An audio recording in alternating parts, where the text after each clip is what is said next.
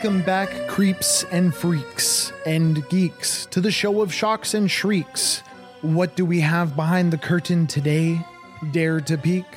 I hope your heart is not tender and meek. Blah, blah, blah, blah, blah, blah, blah.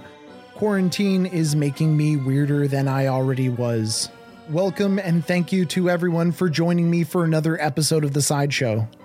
I know you, my creepy friends listening to this episode, are my closest and dearest listeners, and I say thank you once more for the wonderful support. The podcast has now surpassed 15,000 downloads by a long shot, and the Facebook community grows by the day. Just a bunch of creeps living in their mother's basements, sharing terrible stories and exploring morality while delving into the lessons of each case. If you haven't already, please consider taking just a mere minute of your day and rating this podcast five stars on Apple Podcasts or wherever you consume podcasts, and also joining us on our Facebook group, which can be found by searching Tales by Cole podcast discussion group on Facebook. You can also follow the Tales by Cole podcast on Twitter at Tales by Cole.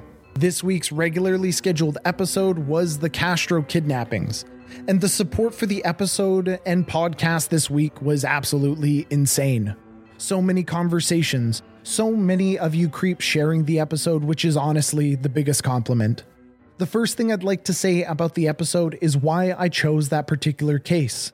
I know the episode was moving to a lot of people. The sheer tragedy of Amanda Berry's mother thinking she was dead and passing away before Amanda could make her escape honestly put a tear in my eye as well. But I picked this case because, in my mind, it's as close to a happy ending as any true crime case can get. And I think we deserve that after Sylvia Likens. These women lived through terrible circumstances and had 10 years of their lives stolen away from them. But they were able to escape. They were able to rejoin society and, despite the hardships, live a productive life. What I didn't tell you all in the episode perhaps shines some light on their triumphs. Amanda Berry works as a reporter for Fox 8 News, reporting on missing persons cases. Michelle Knight wrote a book, and Gina and Amanda also wrote a book and have been able to effect actual positive change in the world and their community, which is a lot more than most people can say. Which isn't a criticism of you or I, though. This is a testament to the human spirit and their victory over that disgusting, subhuman creature, Ariel Castro. With that out of the way, I'd like to share with you a story, though. Not my own story, but a personal story of a fellow creep and a fellow podcaster.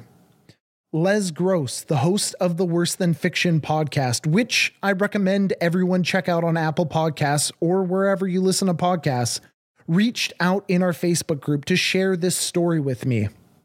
Sometimes it's too close to home, too uncomfortable to tell yourself. And so, on behalf of Les Gross, and in his own words, my friend murdered Paul Brown. It was sometime in April of 2002, which was 18 years ago at the time of this writing, so I can't be certain of the exact dates. I am sure that it was spring, not long after the events that will unfurl in this tale, and I remember the car I had at the time and how old I was. I was 19 and the proud owner of a 1985 Buick LeSabre, which was a giant semi luxury car that seemed to float its way along the harsh, pockmarked streets of Hamilton, Ohio. It was the first car I'd ever owned, and I was damn proud of it since I bought it with my own money. In those days, I still lived with my mom rent free and held a not too shabby job at a tumbleweed restaurant. And the only real responsibilities I had to worry about were feeding that hungry beast of a car and keeping a good stock of weed to share with my buddies. One day, sometime during that spring month, me and a friend that I won't name had met up with a mutual friend named Rick Miller, who I had known since our sophomore year in high school. He was cool and made his way into our circle of friends pretty easily. We had similar interests listening to metal, playing video games, and smoking weed we were all hanging out with our mutual friend Tom and his girlfriend at the time, and took the hint that they wanted some intimate time. So we decided to go out for a cruise and smoke some bud and give them some space. Of course, since I was the only one of the three of us with a car, I was the driver. Usually on these roll and smoke trips, I would drive out of town to the more rural outskirts, which is exactly what we did. Hamilton is what I would consider a small city, and the townships around it are fairly densely populated, except on the west side. It goes from concentrated population and packed shopping centers to country living in less than a mile on that end of town. It was probably somewhere around 3 or 4 o'clock in the afternoon at this point. And once we'd finished, we came back and parked the car across the street from the house where Tom and his girl were having their private fun. We sat there for a while, chatting, and Rick was unusually alert, seemed paranoid, even more so than being stoned is responsible for. I said something along the lines of, What's up, Rick? You seem kind of nervous. I thought he was just worried that the cops were on their way to bust us for smoking a little weed, but his response was something I had never expected and didn't take too seriously at the time. He said something to the effect of, Man, I'm just worried that I have a warrant out on me. Me and Brad beat up some fag that owed me money, and the other night on the west side, I'm worried the cops are after me because that dude ended up dead. We didn't kill him, man. I swear. We just took his wallet and it had like five bucks in it and left him in a ditch. I found out a few days later that a dead body had indeed been found on the west side. While the crime rate in the city is pretty high, the number of murders that occur each year are usually in the lower single digits, generally around five. And those are mostly domestic situations that end tragically finding a murder victim in a wooded area of a densely populated neighborhood just doesn't happen. Brad was a year or so younger than our circle of friends, but he was still one of us. At this particular time, I hadn't seen him in a while, and it wouldn't be until two years later that I found out he was being housed at a rehab facility for some time. Apparently, on the night Rick robbed Paul, Brad had snuck out of this rehab facility and wandered around town with Rick. The two were trying to find drugs. At some point, they crossed paths with Paul Brown as he was walking home. The last images of Paul alive were captured on an ATM surveillance camera in the plaza. They followed him for about three quarters of a mile until they reached a small wooded area that had a creek running through the middle of it. They caught up with him, and Rick confronted him about some money he owed him and pushed him into the wooded area while Brad stayed on the outskirts of the tree line as a lookout. What happened in that wooded area would be described by seasoned prosecutors as one of the most heinous and brutal murders they had ever prosecuted. Rick assaulted Paul and made him turn out his pockets, then took his wallet, which would be found just downstream upon discovery of the crime scene. In his back pocket, a little over $7 hadn't been discovered by Rick, and it's unclear how much was in the wallet but as Rick said, he only took around $5. According to Rick, he left Paul laying in a ditch, but he was alive, and someone else must have come along later and killed him. Paul had suffered not only a beating, but had been stabbed at least 14 times, and his throat had been slit so deeply that he was nearly decapitated. Certainly a manner of death that no one should have to endure, especially over such a paltry sum of money. Could I have come forward to police with the statement Rick made? Probably. But I was a paranoid stoner at that time and I didn't want anything to do with it. Nearly two years later, and I hadn't seen Rick since that day in my car. If I remember correctly, it was mid 2004 and I was walking down the street to a local corner store. A dark red, brand new looking Ford Taurus pulled up next to me and stopped, and the man driving got out hastily, I was a little concerned since it was a section of the street where there was no parking allowed.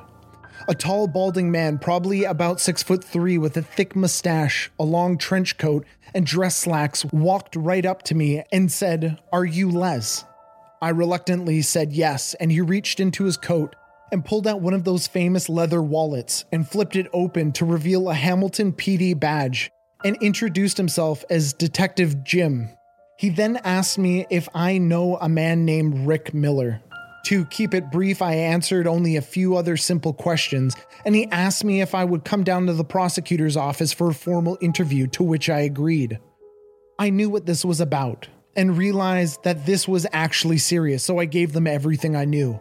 I found myself in court, on the witness stand in February 2005, sitting directly across from Rick Miller, who's facing murder charges for the horrific death of Paul Brown.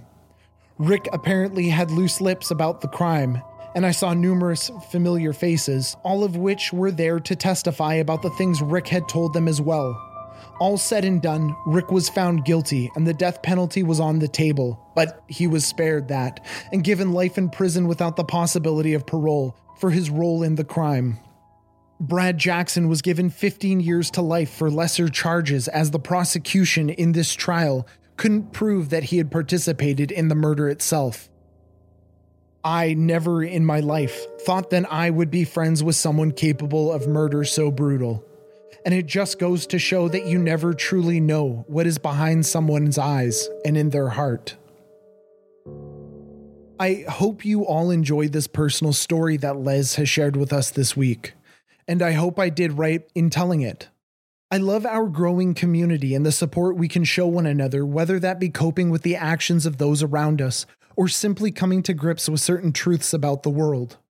I am a storyteller first and foremost, but I also want to help us grow as people, getting better and stronger every day. If you would like more information on this case, I will be sharing a list of sources for the story in our Facebook group, as well as a link to Les's podcast. So if you're curious, pop by and say hi by searching Tales by Cole podcast discussion group on Facebook. And with that, I close the curtain on this week's episode of The Sideshow. I hope all of you creeps enjoyed it. Make sure to hit the subscribe button and leave a five star review on Apple Podcasts or wherever you listen to podcasts. And feel free to join our creepy little community, all lurking in our mother's basements, sharing terrible stories with one another. And with that, I say goodnight.